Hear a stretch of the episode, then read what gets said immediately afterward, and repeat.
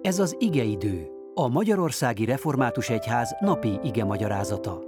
A mai bibliai ige szakaszról Maksai Attillát, a Seregélyesi Református Egyház község lelki pásztorát hallják.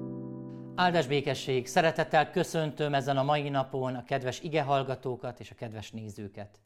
Isten igéje Pálapostolnak a Galatákhoz írt leveléből szól közöttünk, a hatodik részből, annak is az első tíz verséből.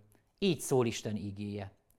Testvéreim, ha valakit tetten is érnek valamilyen bűnben, ti, akik lelki emberek vagytok, igazítsátok helyre az ilyet szelíd lélekkel. De azért vigyázz magadra, hogy kísértésbe ne essél. Egymás terhét hordozzátok, és így töltsétek be Krisztus törvényét.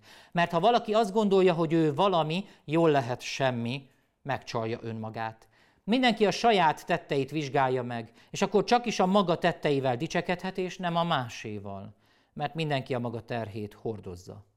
Akit pedig az ígéret tanítanak, az minden javából részesítse tanítóját. Ne tévejegjetek, Istent nem lehet megcsúfolni, hiszen amit vet az ember, azt fogja aratni is, mert aki a maga testének vet, az a testből arat majd pusztulást. Aki pedig a léleknek vet, a lélekből fog aratni örök életet a jó cselekvésében pedig ne fáradjunk el, mert a maga idejében aratunk majd, ha meg nem lankadunk. Ezért tehát, amíg időnk van, tegyünk jót mindenkivel, leginkább pedig azokkal, akik testvéreink a hitben.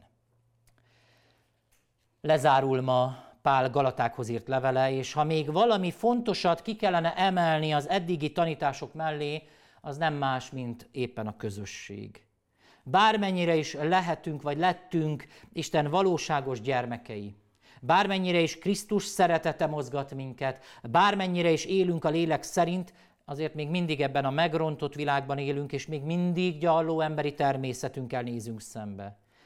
Jó lesz egyszer ezt magunk mögött hagyni, de addig Isten egy kiváltképpen való akarata, a közösség.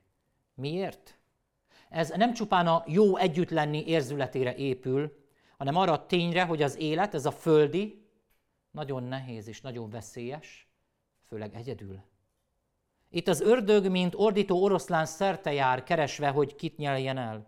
Itt minden lehetőség és eszköz adott számára, hogy Istentől elválasszon, a bűnök csapdájába ejtsen, ahonnan egyedül, félő nem lesz szabadulás.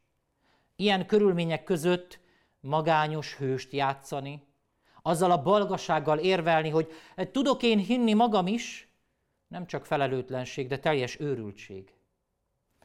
Egymás terhét hordozzátok, ez nem opcionálisan választható, hanem nagyon szigorú felhívás.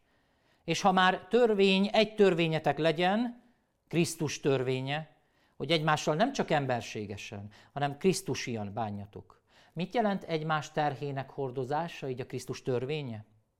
Először is hogy egymás bűn és bánat terheit elvihetjük egy közösségbe.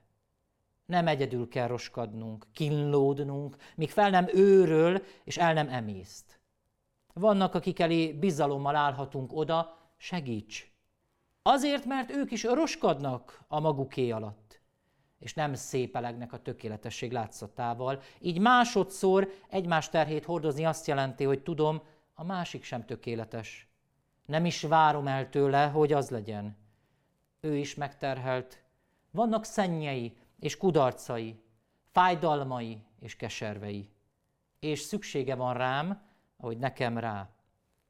Na most ezt így ugye közösségen kívül nem lehet.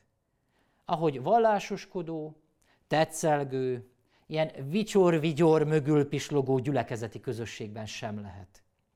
Isten népe, Krisztus gyülekezete megváltott bűnösök közössége, akik ezt tudják is egymásról, és ezzel együtt elfogadják, hordozzák egymást.